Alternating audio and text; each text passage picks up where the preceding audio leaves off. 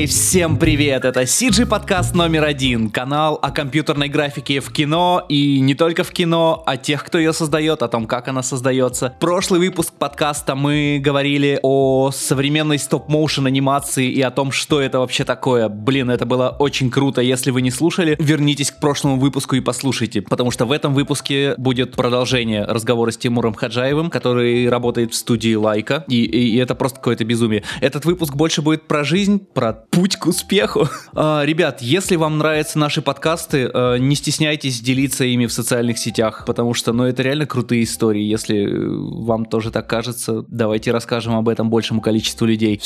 Все, спасибо, что вы с нами. У нас есть Patreon, там подкасты выходят на три дня раньше. И у нас есть канал в Телеграме с новостями и чат в Телеграме, в котором мы сами сидим постоянно и общаемся с вами, не с вами, вы без нас общаетесь. Все, погнали, продолжение подкаста.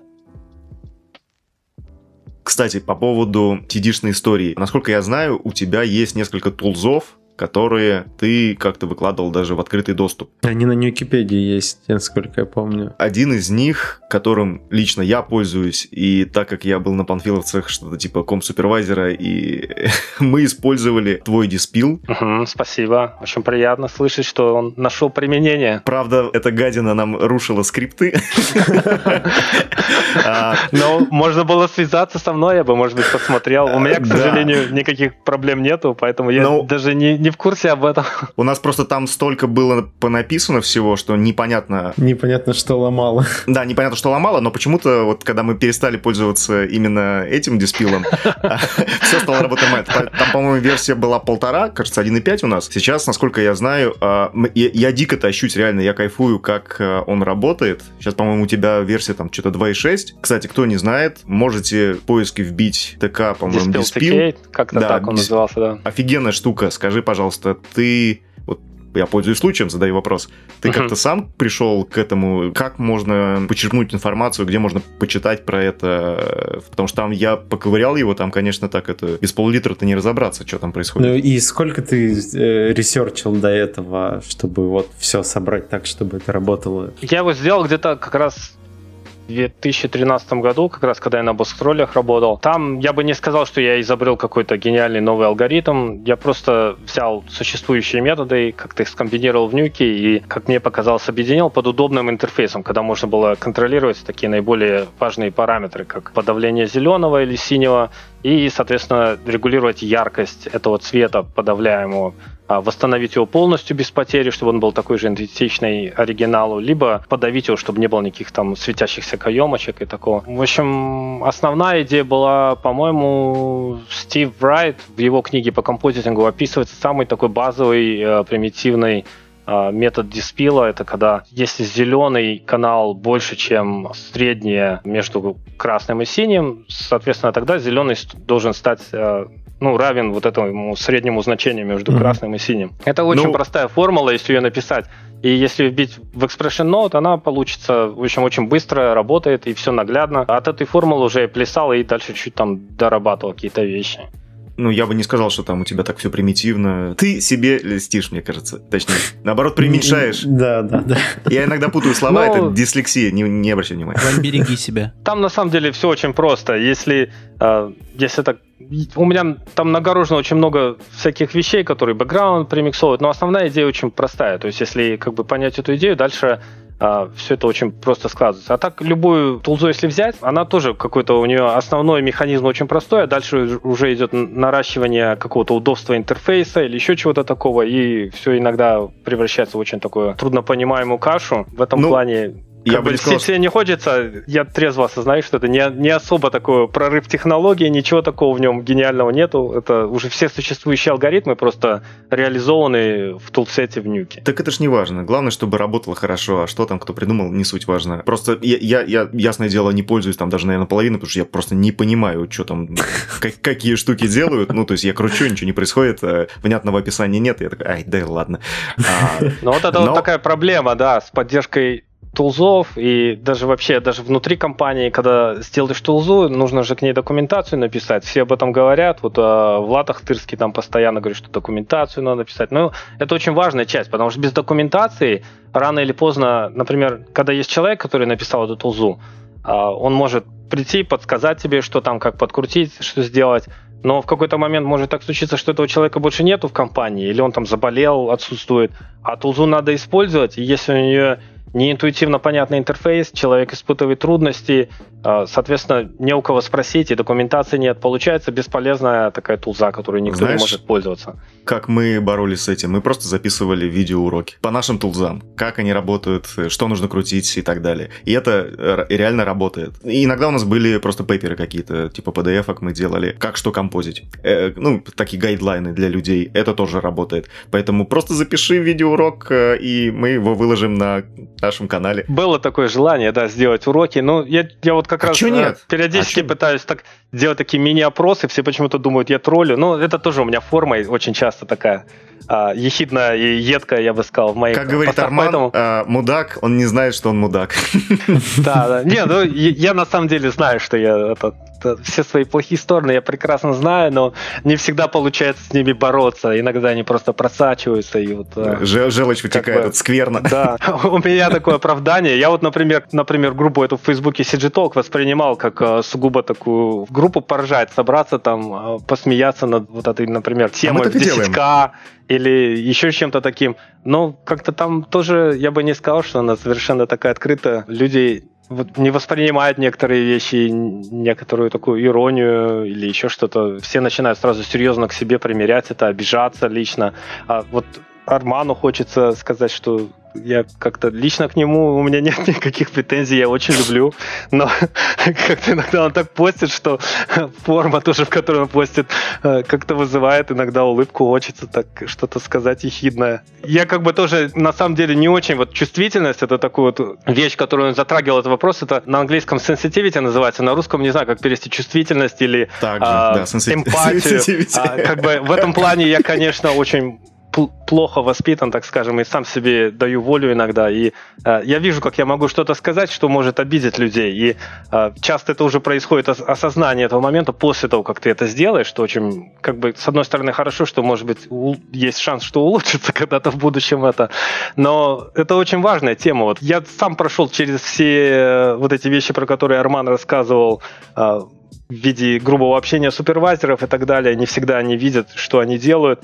И это очень важно и в повседневной форме общения, когда ты с коллегами общаешься, если ты что-то допустишь, там какую-то иронию, вот иногда там даже очень mm-hmm. близкие друзья, они иногда могут посмеяться, но при этом ну да, ну в вот душе будут обижены. Большая сила, большая ответственность, а у тебя полные щеки динамита, судя по всему. А, слушай, а ты же уже, получается, достаточно давно, то есть с 13 года ты живешь в Штатах, это сколько, 7 лет, да? Uh-huh. Вот у нас просто недавно в чате ребята как раз тоже, которые поуезжали, они там рассказывают, что а, иногда даже с ними а, проводили беседы в компании о том, что, ну, ребят, вы как-то будете повеселее, это, в общем-то, не, не такими угрюмыми, ну, то есть, э, как эта работа идет над личностью, не только как артист. А, я думаю, что ну, я, я просто недавно как раз вот в сентябре был в Америке и на, на полном, так сказать, мере ощутил, какие там люди, ну, то есть, в целом, как они настроены так, по отношению к тебе. Ты смог вот э, перестроиться или все-таки это никак на тебя не повлияло вот эти за 7 лет? Ну, я стараюсь, как бы... Плохо, когда живешь... стараешься. 7, 7 лет, да. 7 лет. Но когда живешь в каком-то обществе, мне на самом деле, я бы сказал, что мне нравится здесь жить, здесь очень хорошо, приветливые люди. Даже, не знаю, не хочется никого обидеть с постсоветского пространства, но у нас как-то люди более такие суровые, так скажем, как бы даже соседи Весьма. часто не здороваются правда, или такие это, вот хмурые это ходят. Слушай, это, это, это вот сейчас вот совсем, да, я смотрю, тебя уже переделали, там, толерантность, не хочу никого обидеть. Давай ну, называть вещи своими именами. Вот, не-не-не, ну, как, многие люди живут, им нравится там, и, ну, это все-таки культурная такая особенность, я бы сказал, я бы не сказал, что это там прям плохо или хорошо, это сложно судить. Вот мне заходит это, мне нравится, когда ты идешь по улице, и иногда незнакомый человек идет навстречу, тебе спросит, как дела, улыбается, и ты его не знаешь, тоже ему скажешь, хорошо, привет, и дальше идешь, в общем, тебе не надо с ним особо разговаривать, это не твой друг, но а, как бы создает хорошую атмосферу, дружелюбную, человек тебе улыбается, показывает, что он не враждебно к тебе настроен, тебя там ножом не ударит в бок и так далее. У меня есть теория на этот счет. Ты же никогда не знаешь, есть ли у него ствол или нет. Поэтому на всякий случай лучше улыбнуться. Тут с оружием, конечно, такая острая проблема на самом деле. И очень много людей, вот несмотря на общее такое мнение об Америке, что здесь все носят оружие и все любят оружие. А, проблема здесь такая, с оружием есть, но очень много людей на самом деле против этого. Против того, чтобы оружие было в свободном доступе, против того, чтобы в магазинах продуктовых оно продавалось. Первое время это очень шокировало, когда заходишь вот типа в Ашан, а там есть отдел, и там продается вплоть до пулемета Максима стоит, вот, подходи, бери. Вот.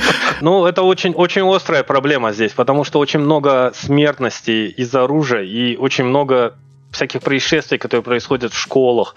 А, подростки умирают, стреляют друг друга. Это такая очень ну, даже у нас стреляют, и не переживай, э, это нормально, это у всех. ну, в том плане, что... А, нормально, Ваня. Ну, я к тому, что а, доступность оружия, ну, как, как класс, то есть ты можешь пойти купить, это не является показателем того, что человек может застрелить другого человека. То есть вот у нас сколько было в прошлом году случаев, когда там, ну, не в школах, там, по-моему, в техникумах э, чувак приходил с обрезом, то есть его травили там, он пришел и как бы решил самосуд сделать. Я не думаю, что это связано как-то с конкретно с оружием как таковым, таковым, типа ты же, ну, что, что, что вот оно является таким триггером. Но легкая доступность, наверное, тоже э, здесь Ну, оружие не является триггером, но доступность оружия для людей э, с У тебя есть психикой, это как бы вот это является триггером. А, я сам не любитель оружия, я как э, с отцом ходил на охоту, стрелял из ружья, там военная подготовка была с автоматов, нас учили стрелять. Как бы это весело все, я, я не говорю, что это все прям плохо, это очень на самом деле интересное занятие, охотиться или стрелять по мишеням, но доступность оружия в такой жизни, мне кажется, это не очень хорошо, поскольку э, ну, должна быть какая-то система, которая, по крайней мере, контролирует, что это оружие не попадет в руки э, людям, которые близки к помешательству или еще чему-то. Это да, ну, это да. Это на самом деле такая большая тема, в которой я не специалист, вот мое личное мнение, что... Никак не относится. Как-то мы к ней перешли, непонятно, про суицид, Занесло нас. не относится, но... А, Такие вроде же про диспил говорили. Черт, почему Если вернуться к теме, вот а, к вашему вопросу про атмосферу в студии, то здесь все очень позитивно, и на самом деле а, даже негативный фидбэк доставляется в очень такой дружелюбной форме. Когда Арман в своем подкасте говорил про эту тему и говорил, что вот нужно очень... Он говорил, что нужно быть очень чувствительным, очень важно чувствовать эту грань, не перешагнуть. Это, это конечно, очень важно, а, потому что реально, если вот так вот а, грубым, грубым фидбэком задеть человека, а, это непродуктивно. Человек просто уйдет, обидится, будет сидеть вместо того, чтобы думать над решением проблемы, будет думать над тем, какие все гады его вот унизили, и он может быть хороший артист, а в итоге не будет хорошо работать. Но в то же время я вот думаю, как-то какой-то немного перегиб тоже идет во многих местах, когда люди э, боятся даже дать негативный фидбэк, боясь обидеть человека. Э, это очень тонкая тема, не все хорошо умеют жонглировать вот так вот э, формой подачи материала, и поэтому очень часто происходит перегибание, на мой взгляд, э, в слишком позитивную форму, и человек не делает хороший результат, но из-за того, что он думает, что все нормально, все улыбаются, это нормально, значит, все. Результат всех устраивает, зачем делать больше? Очень много людей вот таких бывает тоже. Вы с этой проблемой как-то боретесь в компании? Ну, то есть, чтобы э, была вроде позитивная атмосфера, но в то же время без всякого там шит-сэндвича и вот это все, чтобы типа, да-да-да, чувак, все хорошо, там, но на самом деле полную хуйню, дичь творит какой-то чувак, и вы такие, блядь, ну, как бы, вроде сказать ему, как бы, что нельзя, потому что толерантно и все такое, чувствительность вот это вот. И просто я с таким сталкивался тоже, что вроде как бы парень хороший, но делает хуйню. Вот что с этим делать? Как вы с этим боретесь? Ну, конкретно вот прям с этой проблемой мы так прям не боремся, но у нас, я не знаю, как в других американских компаниях или там в Англии или еще где-то, но э, в лайке, например, мне кажется, что очень хорошо. У нас э, очень часто происходят тренинги, особенно для людей, которые находятся в лидершип позициях, типа там э, лиды, супервайзеры, э, любые менеджеры, которые работают с персоналом. Для них очень часто происходят тренинги по работе с персоналом, по общению, по разрешению конфликтов. Это очень интересно. Да, Я сам побывал такие, на нескольких, да.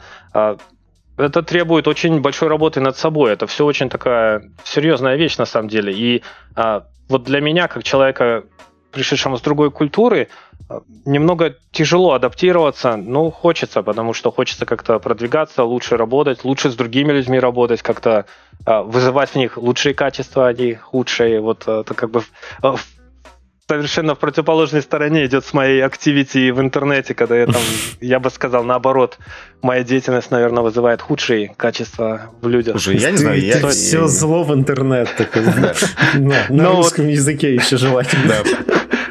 троллинг все-таки такой не- непродуктивный. Вот кому от этого лучше? Вот а, а, я согласен с тем, что вот у нас все время все любят все критиковать, все обсирать наши фильмы говно, там все говно. Если так подумать, человек, который работал над этим фильмом, он же не решает. Вот а, российские фильмы часто не собирают много денег. Ну, артист, который работал, он что решает, соберет этот фильм денег или нет? Он видит, вот у него шот со специальным эффектом, он старается максимально хорошо, работает овертаймы, пытается вложить свою душу, потом идет в кинотеатр тоже, смотрит, горд этим продуктом. А тут начинается обсирание. Вот, фильм говно, актеры говно. Ну, вот это же неприятно слушать. Согласен. Мы как раз э, записывали подкаст про кошки, и люди, которые на нем работали, рассказывали, как там вообще в целом все. Никто не хочет делать какаху. Ясное дело. А, слушай, ну Но у не у же- всех людей же выбор есть еще. Конечно, Я бы не конечно. сказал, что не у всех есть есть, а, выбор вообще. Все хотят пойти и работать там над Терминатором или Аватаром. Но не у всех же есть такая возможность. А, Соответственно, даже если ты не, не работаешь над тем фильмом, который тебе хочется, все равно тот фильм, над которым ты сейчас работаешь, очень часто это, это, а, продукт, в который ты вкладываешь свою душу. А, Работа очень креативная у нас, мне кажется, она требует именно вложения души в продукт, не просто там сел, понажимал кнопки. А, Очень часто это превращается в такую рутину, и кажется, что вот, я делаю такое одно и то же, сижу тут на потоке, стучу молотком, мне вот заходит шуруп с этой стороны, я по нему два раза стукнул, он дальше по пайплайну поехал. Э, Очень легко прийти вот к такому видению процесса. Но если как бы отстраниться, если вот так посмотреть на этот процесс, то все равно очень много креатива есть, даже в самой рутинной задаче, когда а, бывает приходит шуруп не того, не той резьбы и так далее. И нужно проявить свои вот эти именно артистичные скиллы и как-то выдать шуруп дальше по потоку, чтобы он вышел нормальным. И все это делают на всех этапах, не, не только там где-то там в композитинге или, Или еще пойти где-то. к Лайтеру и сказать, дружище, ты выдал шуруп не, не той длины. Что за хрень Ну, переделай? Иногда так можно, есть иногда ограничения в виде дедлайнов, когда уже никто ничего не будет перерендеривать, потому что вот уже через полчаса премьера, надо, надо что-то делать. А иногда просто, ну, технически есть ограничения. Не, э, мы же все-таки работаем в той области, в которой очень много вещей, которые мы делаем в первый раз, когда никто не знает, как это сделать. Люди сидят, изобретают какие-то вещи, как это сделать. Не всегда продукт этого изобретения удобоваримый последующим департаментам.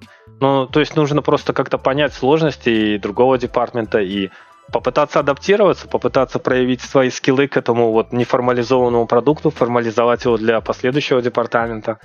И если все будут вот так позитивно мыслить и пытаться делать свое дело, мне кажется, выходной продукт будет очень хорошим. Как э, у вас обстоят дела с э, дедлайнами? Да, на- насколько сильно все горят, когда все нужно сдавать уже? э, Там, э, переделывают ли анимацию кукол какую-то там условно за день до сдачи фильма? Или она там закончена за полгода и все, ничего в ней больше не трогают? Опять-таки, я здесь, возможно, немного, а, как бы это сказать, biased на, на, на русском, как это сказать, пред- предвзятое мнение у меня, поскольку я сам работаю практически в финальном а, департаменте, который финал делает. Как мне кажется, нас, композиторов, дедлайн затрагивает больше всего. Конечно. А, переанимацию кукол, ну, бывают случаи, когда делают, не в дедлайн, но бы- бывает, даже несмотря на то, что это очень трудоемкий и длительный процесс, бывает, что что-то не работает, и а, полностью куклу, например, могут вообще забраковать. Обычно уже, когда фильм идет, уже ее не забракуют. Но а, на начальном этапе, когда тестируют анимацию и так далее, очень часто бывает кукла не проходит. А, Если анимация какая-то не прошла, очень часто бывает делают, ну, несколько раз переанимируют шот, не получается, мы начинаем что-то там ретаймить, там как-то гнуть его, а, чтобы вот эта анимация была плавной и хорошо выглядела. И если не получается, даже после всех усилий, очень часто шот уходит и его переделают как надо. Но все равно попытки пофиксить что-то существуют. И опять-таки, чем ранее э, в процессе производства что-то произошло, какой-то косяк, и чем более глубоко он спустился вниз, а, тем меньше шансов, что это уйдет назад и будет переделаться, поскольку уже инвестировано очень много в это все, и будут пытаться, мне кажется, сделать это все ну, Дожать уже. как бы на финальной стадии, ближе к концу, да, дожать и выдать уже финальный результат. Мгм. Ну, опять-таки, вот я же говорю, так как я работаю в композитинге, очень часто этот э, снежный ком так копится-копится и к нам скатывается, и сидишь и не знаешь, что с ним делать. Часто приходится что-то приходится делать, поскольку решать. назад он уже не укатится, вот Да. уже нужно его. Сидишь и Что-то с слезы радости вытираешь. Такой, «Ах, Какой Ну, шут хороший. а, это, это я спросил, потому что вот у нас, э, когда я во Future Animation работал тут, а, было такое, что, ну вот композ уже сдаем шотов, и на просмотре с режиссером а, он такой говорит, ну там сцена идет какая-то, и условно там ему в пяти шотах не понравилась анимация, и это все отправляет на переанимацию, хотя до этого утверждались там, я не знаю, этапов 10 сдачи этого шота, и композ самый последний, и меняют анимацию, и типа все окей. Её Очень сильно менять. же зависит от режиссера и от супервайзеров, на какой этапе кто от, а, ловит этот, ну, вот баг, назовем так его, да, и Мгм. что-то, какой-то Очень сильно от эффект, который не нравится. А, может ли режиссер увидеть это на этапе аниматика? Например, не все режиссеры сразу видят на этапе аниматика. Им нужно видеть финальную картинку, Ну да. и тогда они могут оценить анимацию, когда это уже все эффекты, все сделано. Вот только тогда они видят анимацию. Это, конечно, ну, плохо для нас, не знаю, для бюджетов плохо, скорее всего, поскольку бешеные деньги тратятся на все, чтобы это все сделать, потом назад уйти. Но это все индивидуально же, я так понимаю, на всех фильмах все по-разному складывается. У нас, например, еще костяк, например, менеджмента практически тот же. А я так понимаю, в больших компаниях, на всех больших фильмах, если посмотреть, все время новый VFX супервайзер, режиссер часто новый. А, Соответственно, я так думаю, им приходится адаптироваться гораздо Мгм. А, более чаще и гораздо больше разных подходов люди видят, как это все происходит. Но мне кажется, нельзя терять а, оптимизм. Это очень, я, я же говорю, я сам через это все проходил. А, вот выгорание, когда ты сидишь, тяжелая работа, очень много всего, и кажется, вот это вот уже сто раз обсуждали какую-то проблему, она опять повторяется. А, это все такое создает негативный фон, и кажется, что вот делаешь какую-то фигню тут целый день. Очень легко выгореть и перестать заботиться о финальном продукте. Но мне кажется, важно понимать, что а, в итоге ты делаешь фильм, которым ты хочешь гордиться, и что все люди, опять-таки, на всех предыдущих этапах, они проходят примерно через тот же процесс. Нельзя, мне кажется, думать, что вот перед тобой сидит лайтер, который там сидит и сознательно тебе портит, потому что он тоже артист, он тоже пришел а, в, этот, в эту индустрию с желанием делать а, какие-то фильмы, которые затронут людей, сердца их.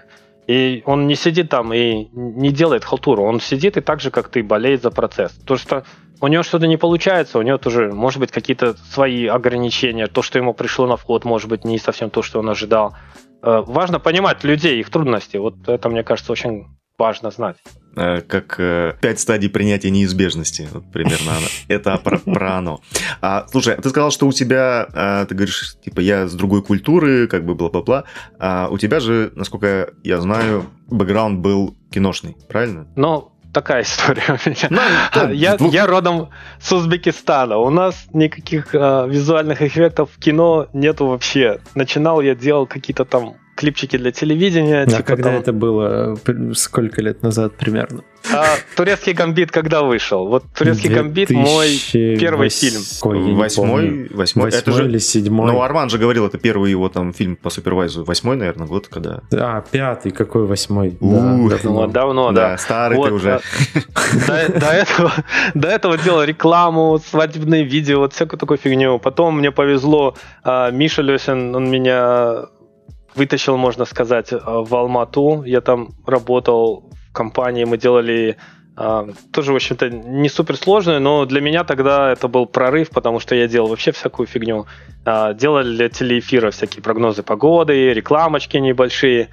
И потом он уехал работать на турецкий гамбит с Арманом, и как-то так мне повезло, они меня позвали тоже, я туда присоединился к ним в Москве, очень они мне помогли. С турецкого гамбита началась моя киношная карьера, я бы сказал. После этого вот в Москве А ты всегда был композом? Лет восемь как- работал. композом, композом занимался или нет? начинал Или я больше как с генералиста, наверное. А, ну как Но все, уже вот когда я в теке стал работать, тогда уже что-то я еще в 3D, по-моему, там делал. Но как-то уже все больше композу, композу.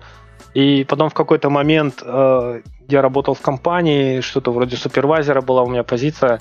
А Red Robot была такая компания в Москве, потом в Тикибот переименовалась. А, и в ней я как-то уже больше так сформировался. Вот а, я решил, что я не могу всем одновременно заниматься, и менеджментом проблемы были.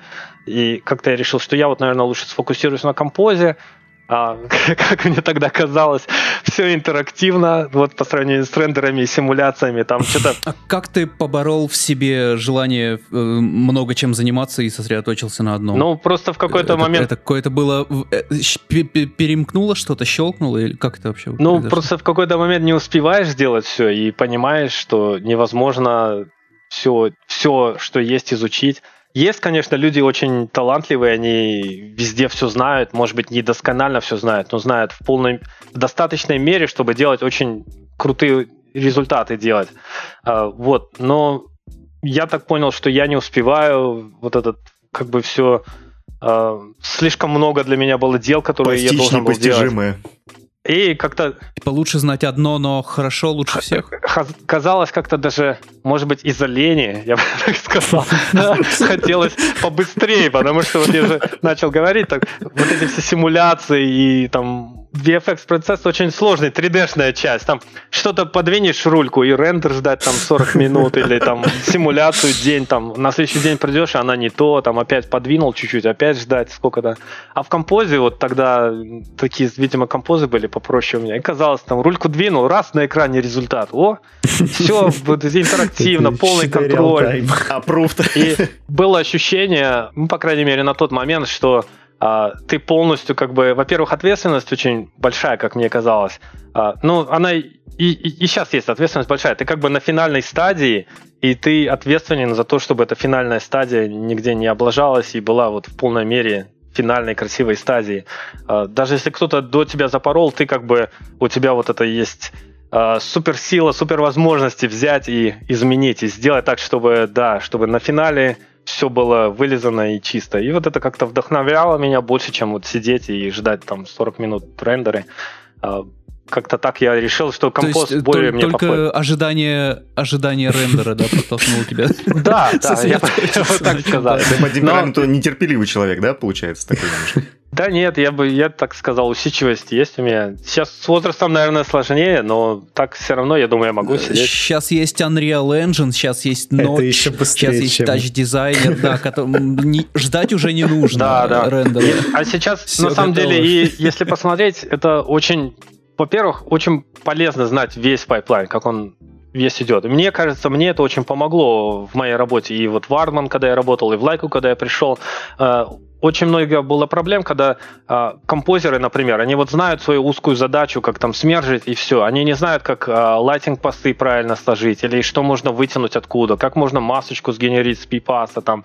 Э, очень много было людей, которые просто не знают, что пипас существует.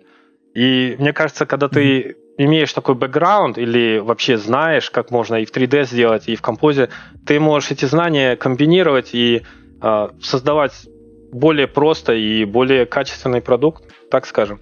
А, лайтерам объяснить, что ты от них хочешь, тоже гораздо проще, когда ты знаешь, что ты хочешь, чем когда ты сидишь и выдумываешь, что ты хочешь такое, и этого, может быть, даже не существует. Ну, это про, примерно про T-shaped people. Это очень, очень любит Арман эту тему.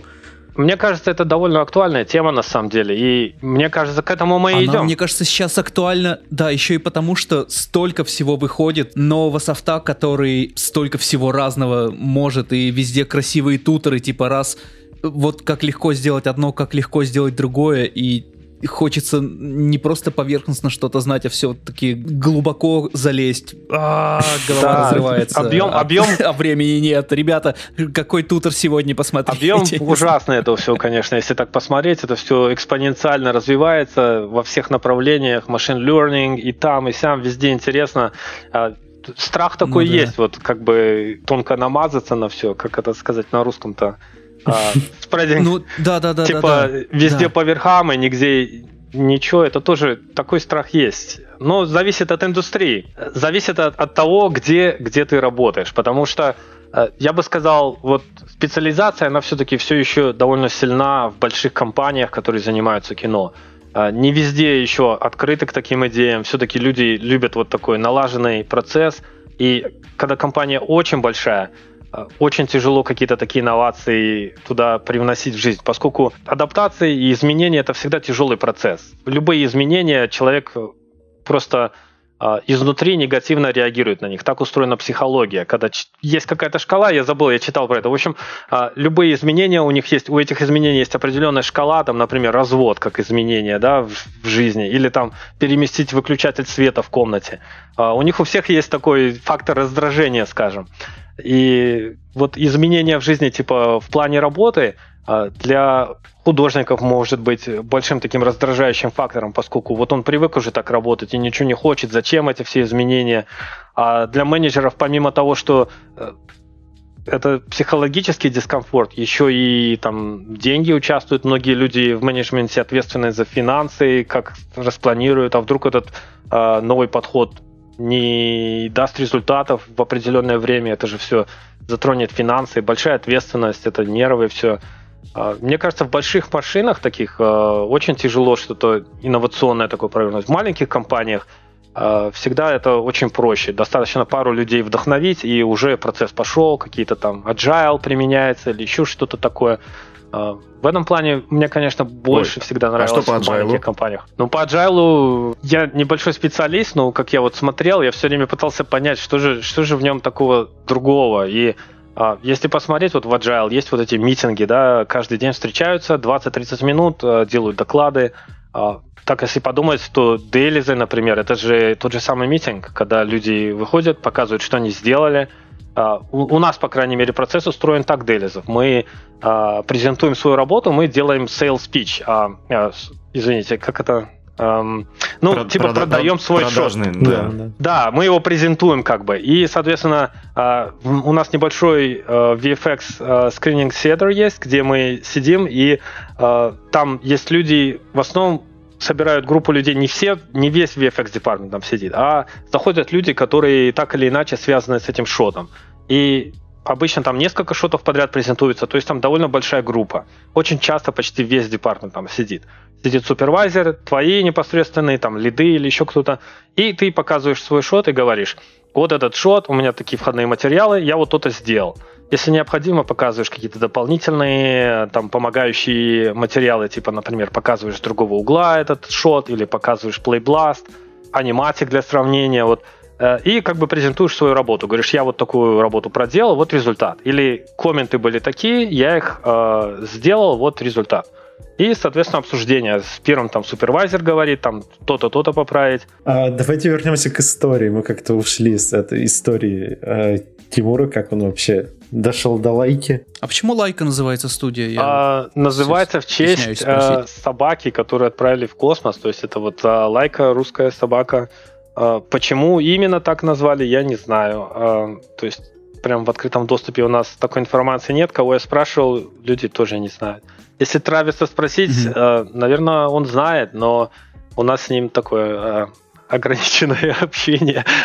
А, он не то чтобы вот а, на самом деле а, я так сказал и сразу у меня такая мысль проскользнула, что люди могут превратно понять это. Мы на самом деле в лайке у нас очень тесное сотрудничество. Мы с режиссером, например, довольно часто видимся в Делисах или еще где-то. Не во всех компаниях можно вот так сидеть и смотреть, как режиссер оценивает твою работу.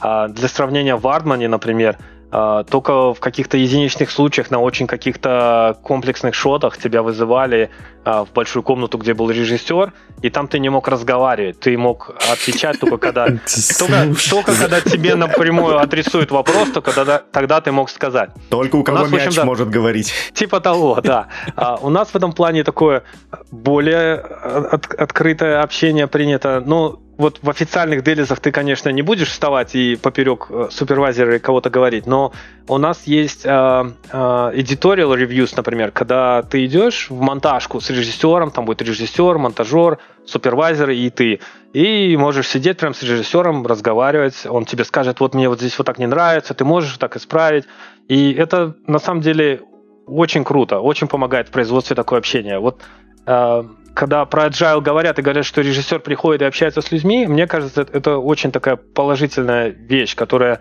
сокращает время в производстве, потому что меньше слепых попыток что-то предугадать, ты уже точно знаешь, что хочет режиссер, ты с ним пообщался, и э, у тебя есть видение того, что ты сделаешь и как тебе кажется его устроит. Ну, у нас был такой, в принципе, опыт, ну, по крайней мере, у меня как раз вот на панфилдсах у нас примерно было так же. То есть у нас, у нас все было in-house. То есть режиссер, тут же вот оператор сидит, тут же он же и цвет рулит, э, короче, и вот артисты, по сути, э, не было никакой не то, что э, психологической, физической стены не было. Ну, кстати, да, и... но это уникальная была ситуация. Я а, после этого конечно, не встречал. Миша, верни нам. Знаешь, нужно сначала потерять, чтобы оценить это. Как, э, почему, я так полагаю, ты не сразу попал в лайк, да? У тебя, ты говоришь, какая еще студия была промежуточная? Да, сори, я, я все время как-то отклоняюсь от беседы и забываю, откуда я начал. В, Москве, значит, я где-то с 6 или 8 лет работал, начал в синематеке, а потом оттуда я ушел, и то ли в Амеде, то ли где Денис Титов был такой парень, под ним я поработал чуток, но мне там не очень понравилось, у них какой-то такой, больше как фриланс какая-то была схема работы, а мне хотелось на постоянную работу, и объем работы как-то у них не очень был. И я ушел... А, куда я пошел? Я попал в Red Robot в тот момент. А, Red Robot это была такая маленькая компания, там нас вообще было 4 человека, включая босса. А, сидели мы в каком-то здании, это был, арендовали мы комнату в институте, не помню, что за институт был, но где-то на чердаке мы там сидели. Было очень весело, на самом деле было очень интересно, поскольку а, в той компании пришлось создавать практически все с нуля. Там я пришел, ни у кого опыта практически не было, и мы вместе с боссом, американец был человек, а, Кевин Джексон, он приехал в Москву, и у него была такая идея создать рекламную компанию, чтобы, ну, как делать рекламные ролики. Было интересно именно вот все это изобретать, как бы самому pipeline настраивать, денег особо нету, на коленке все это собирать, как-то выкручиваться никаких особо таких гениальных шедевров рекламы мы, конечно, не сделали, но опыт, мне кажется, был очень интересный. А после этого в какой-то момент я ушел оттуда и пошел работать с Ильей Шутовым. Илья в тот момент после распада или не распада Синематеке, не знаю, что там произошло, но распустили весь VFX Department практически. Илья Шутов создал свою компанию под Синематекой. А сейчас он где, я не знаю. Вроде бы последнее, что я видел о нем, он делал эм, э, фантастический фильм, а, как же он называется? Черт возьми, это же Аванпост. Аванпост, точно. Вот. А, очень хорошая графика, кстати, так смотришь. А, опять не буду я критиковать игру актеров или что. Мне кажется, очень качественно графика сделана. И вот как у нас все-таки все время сравнивают вот русскую графику, мне кажется, уже можно ничего не, сра- не сравнивать. Типа наша русская графика сделана совершенно по мировым стандартам, как мне кажется. Очень красиво все. Поздравления передаю команде и Илье соответственно. А вот под ним я, значит, работал. А, компания называлась CG Outlaws Crew, как-то так. А, там в основном были выходцы из стеки, пара новых ребят там было, с которыми я познакомился. Тоже у нас небольшой коллектив был, ну, человек 5-10 там было максимум, я не помню. А, такой группой сидели мы, делали там для кино шоты. Уже я посмотрел э, твой шурил где-то, не помню, нашел. Ты делал, по-моему, для Соло там какие-то, да, вещи, э, фильм с Анджелиной Джоли. Это в какой компании ты делал? Солт, да, да, Солт мы делали, это было после, как раз после вот этого периода, после Ильи. А, опять тот же самый американец, у него второе дыхание открылось, он решил заново делать более серьезным подходом. Он меня сманил, значит, назад. Я Илью пытался вдохновить, но Илья правильный выбор, видимо, сделал, судя по тому, где сейчас остался дальше-то. Да, нет, Илья, на самом деле, мне кажется, очень правильно все делает развивается в правильном направлении. А, Илья может сам про себя рассказать. Я думаю, я не буду за него рассказывать. А, я в итоге пошел опять назад к этому американцу. Опять мы там малыми средствами пытались что-то делать. А, делали «Утомленный солнцем 2». Вот это такой очень интересный фильм. Вот. Потом каким-то образом по своим каналам он а, выбил солд. И мы делали там небольшую, несложную графику. В основном мы делали там какие-то затирки, выстрелы из пистолетов, вот эти кровавые пятна, вот что-то такого рода.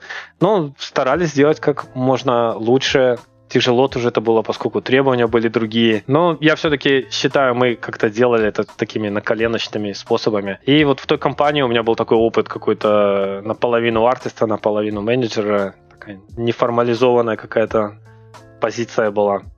И в тот момент ты принял решение, что пора бы уже куда-то смотреть? Но как-то в какой-то момент там скучно стало, и как-то все одно и то же, никаких проектов серьезных нету, а хотелось все-таки идти опять вот к тому, с чего я начинал в Москве. Вот Гамбит все-таки серьезный проект был. И с Ильей, когда мы работали э, э, Outlaws Crew, там все-таки более серьезные фильмы были и серьезная графика такая. Хотелось что-то такое получше делать.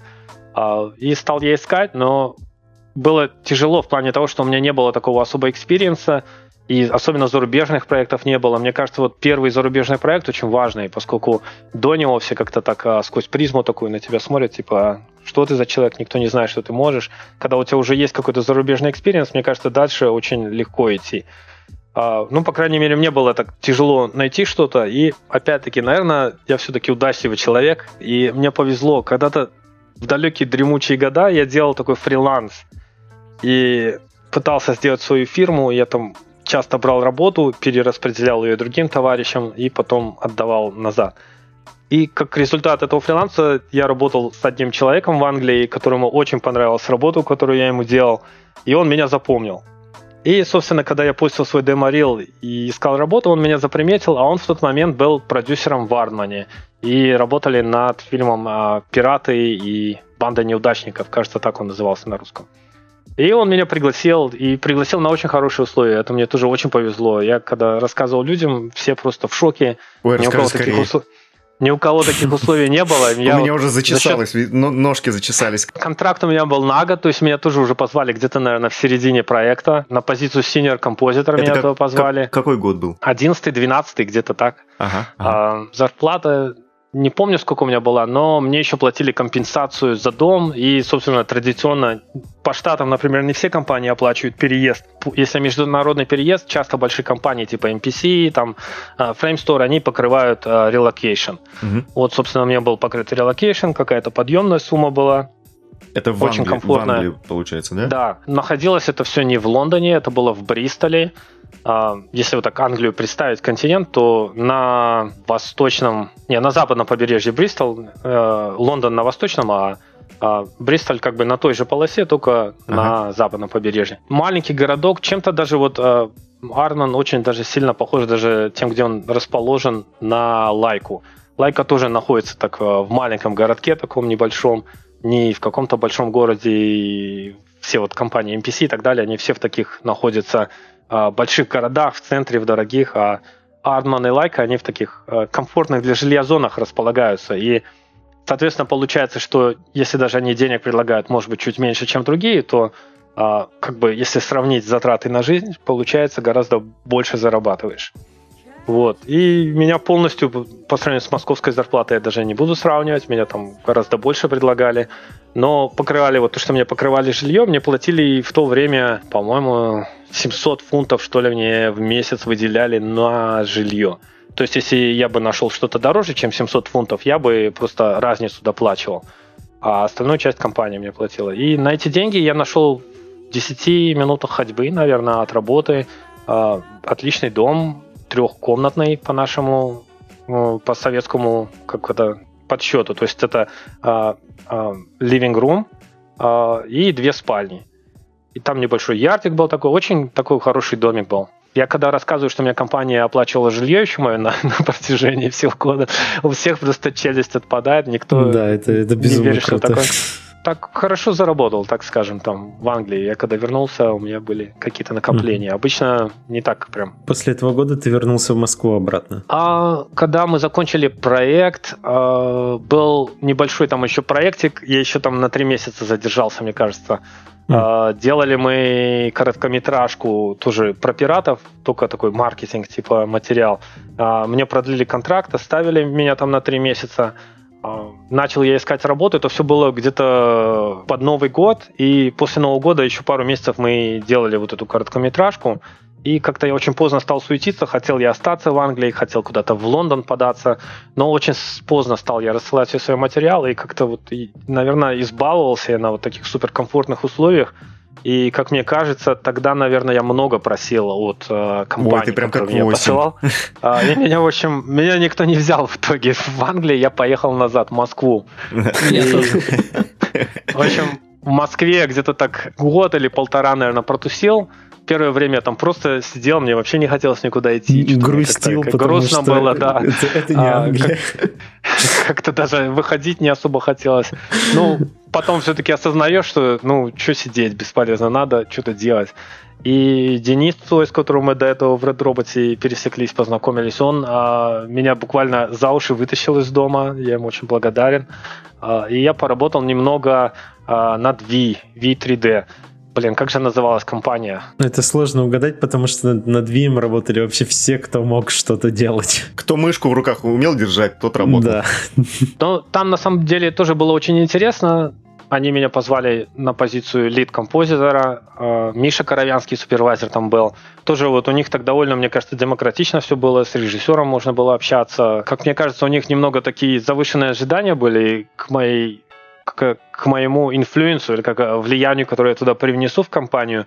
Э, Мне кажется, они хотели, чтобы я туда пришел и всех научил композить и вот э, наладил весь процесс. Но, но срок, который я там был, я работал все там три месяца, кажется, э, может чуть больше.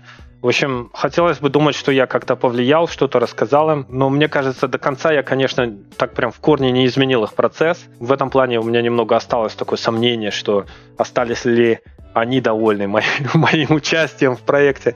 Но хочется думать, что все хорошо и все довольны. Ты как, как, как будто стыд какой-то испытываешь, типа, блин.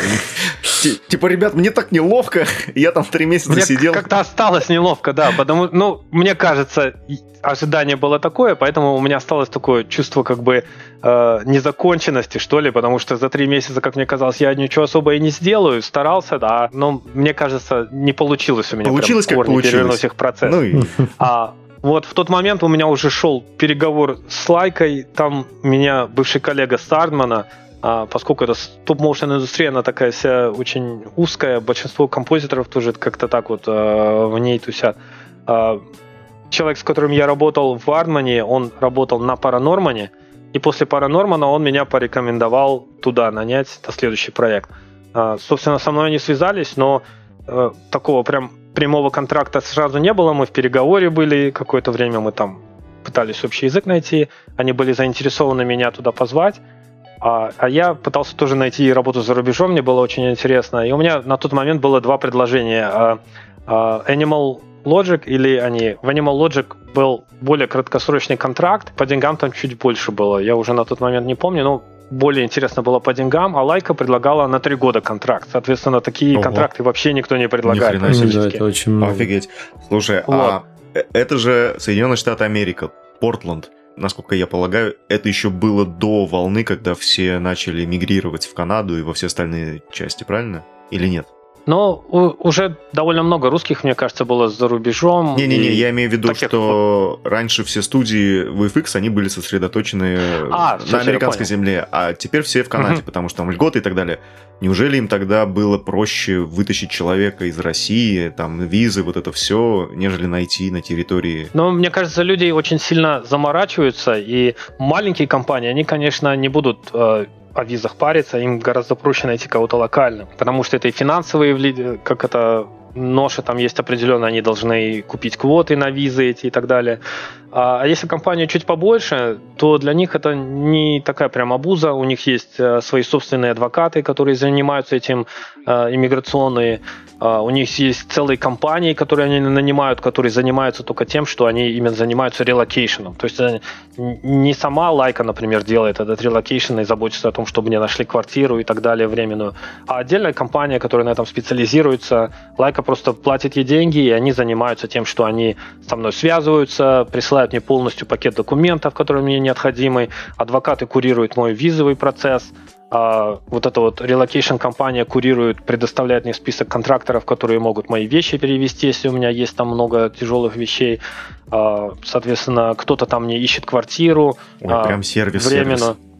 Но это все очень организовано, и если поговорить с людьми, которые вот в больших компаниях работали, везде, в принципе, experience примерно одинаковый. Ты приезжаешь, тебе находят временное жилье, ты там живешь, у тебя есть комфортное время найти себе свое жилье. Во многих компаниях тебе предоставляют а, такого куратора, который тебя познакомит а, как бы со средой, а, объяснит тебе, какие квартиры бывают, сколько они стоят, если есть какие-то вопросы, там подскажет. А, в банке счет помогут открыть. А, в этом плане все очень организовано. У нас, мне кажется, такого... А в лайке много, много вообще персонала людей э, из других стран по сравнению, может, с У нас странами? очень интернациональный состав. Соответственно, вот опять-таки из-за специфики, что у нас очень э, такая специфичная работа, стоп-моушен, э, производство вот этих э, ригов, кукол, костюмов, людей берут со всего мира. Если у людей есть талант, если они могут это делать, их возьмут на работу, и они смогут работать в лайке. В этом плане нету никаких расовых ограничений или еще каких-то. А, Все очень открыто. Если у тебя есть талант и есть позиция, на которую твой талант можно устроить, то ты будешь э, кандидатом, будешь рассмотрен. В лайку сейчас набирается народ? Как попасть? Просто написать? Прямо сейчас у нас набора, по-моему, нету. Периодически у нас набирают небольшими группами, ну, понемногу людей как бы в ходе роста производства появляются новые вакансии, их публикуют на сайте, на сайтах типа Glassdoor или LinkedIn иногда бывают вакансии. Но я думаю, если интересно работать именно вот в лайке, то можно просто себе закладку сделать на страничку с поиском Сейчас карьер. очень мало вакансий. Ну вот CG Rigger вам нужен. Я, я ж не для себя, я за для друга. Ну, а, периодически, если обновлять, а, там появляются вакансии, и просто нужно слать Напрямую. резюме и да, да. Ну, а как бы я на самом деле, многие люди ко мне обращаются, я на самом деле на этот процесс особо повлиять не могу. Я могу порекомендовать. Так, все, за, все, подкаст на этом заканчивается, с этого надо было начать. Все, Вань, там, да, пока давай. Вы сами подумайте, тяжело рекомендовать человека, с которым ты никогда не работал. Очень ну часто люди боятся рекомендовать даже людей, с которыми ты работал в одной компании, но в разных департаментах, поскольку ты не знаешь, как он работает. А, с одной стороны, ты можешь его просто порекомендовать, как да, он хороший человек, но поможет ли такая рекомендация? А, поэтому, ну, проще просто, если хотите, можно прийти и распечатать резюме и занести его и отдать. Вот это будет как рекомендация, типа. А, но мне кажется, это не сильно помогает в таких процессах. Обычно просто этот резюме попадает в такой же банк со всеми, всех расценивают на равных правах, если ты, конечно, с человеком работал, и ты знаешь его, и это твой друг, или просто очень хороший артист, ты его будешь рекомендовать, это, наверное, будет положительно. Но, опять-таки, рекомендовать незнакомых людей, мне кажется, не ну, очень ответственно. Ну, понятно, конечно, да. Но устроиться, мне кажется, шанс всегда есть. И а, очень многие люди думают, что да не будут заморачиваться с визой. А, мне кажется, это совершенно не препятствие. Если есть знание языка, если есть талант, то Э, никакие визы препятствия не будут. Это может быть долгий процесс, это, это не всегда легкий процесс. Надо быть готовым к тому, что придется сдать, возможно, экзамен английского языка. Даже если язык э, свободный, но нет документа, который подтверждающий. Некоторые страны, вот Канада, например, они требуют официальный сертификат, подтверждающий, что английский на должном уровне. Квебек не требует. Вся остальная Канада, может быть, требует, но в Квебек нет. Мне, у меня все прошло без Ой, блин, экзамена. Процесс может быть нелегкий, но если вы хотите, всего можно добиться, надо просто приложить усилия. В этом плане как бы тоже все должны для себя решить, потому что путешествовать и вот так вот сменять страну и культуру не для всех подходит. А иногда тяжело, потому что нету друзей, например, родственники все вдалеке. А у этого у всего есть как бы обратная сторона медали. С одной стороны кажется, а, что вот там фотографии со статуэтками из Голливуда и так далее. А, это все как бы а, лицевая сторона медали, которая на Фейсбуке, и все мы очень любим заходить на Фейсбук, Инстаграмы, смотреть и думать, о, вау, этот человек там, у него отличная жизнь, он на полной там радости и успеха и богат там и так далее. Строим какие-то свои, свое мнение, не мнение, а как это сказать, идеал такой творим из этого человека и думаем, что там все замечательно. Везде есть свои сложности, не всем подходит иммиграция, некоторые чувствуют себя очень одиноко, отстраненно, тоже не все могут общаться с англичанами или американцами, потому что у них другая культура, другой юмор. Вот ты как в целом влился? Я, я, я Мне просто при- нормально, я бы не при- сказал, что мне одиноко. Я просто Приходько задавал как раз вопрос по поводу Канады, как там вообще в целом, можно ли найти общий язык с, с людьми, не чувствует себя он там как бы отстраненным, одиноким. Я так полагаю, что в Портленде комьюнити поменьше, да? Большой город вообще нет? Портленд сам довольно большой, но мы, опять-таки, мы находимся не в Портленде, мы находимся в маленьком городе Хиллсборо, который а, где-то в 20 минутах езды от Портленда. О, господи, А, как, как, ну- как так получилось-то? Многие живут в Портленде и ездят на работу в Хиллсборо. Но мне сложно сказать, как так получилось. Может быть, цены на недвижимость, потому что такое огромное здание можно купить здесь, а вот в Портленде дорого было бы его купить. У нас сейчас а, мы полностью владеем, у нас полностью наши два здания, там своя инфраструктура с ними есть, у нас там джим есть, столовка и так далее. Как-то жизнь потише и поспокойнее, нету трафика у нас, э, с парковкой тоже проблем нету. Мгм. Многие люди пишут там, что у них вот нет машин, например. В Штатах без машины тяжело очень жить.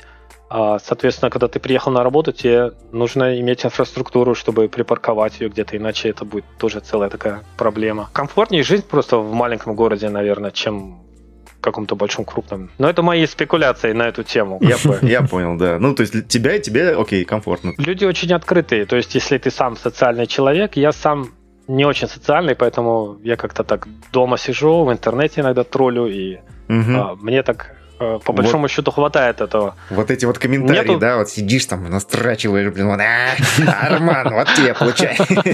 Вот, agile, скрам. Слушай, а, давай как-то на позитивной ноте закончим. Я, я могу закончить на позитивной. Ну что, серость? Послушали, как люди живут и занимаются тем, чем им нравится заниматься. Подписывайтесь на CG подкаст. Слушайте больше о таких людях.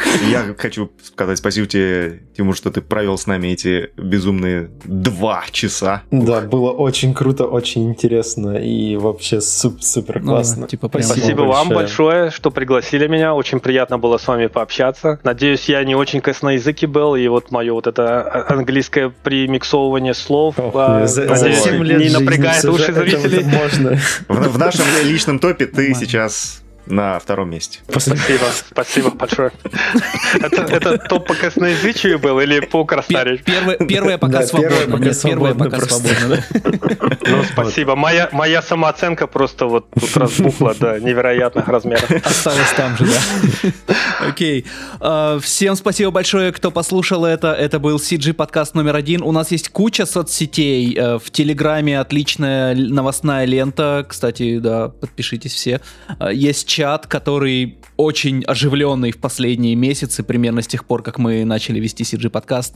А у нас есть YouTube, на нем все еще много просмотров, и давайте подписывайтесь, будет еще больше. Есть ВКонтакте, Facebook, Инстаграм. Давайте дружить. Всем спасибо, пока-пока. Спасибо, что послушали. Стой, стой, стой, Что? стой, стой, стой, Patreon. Patreon. Подпишитесь на Patreon, там, под- там подкасты выходят на три дня раньше.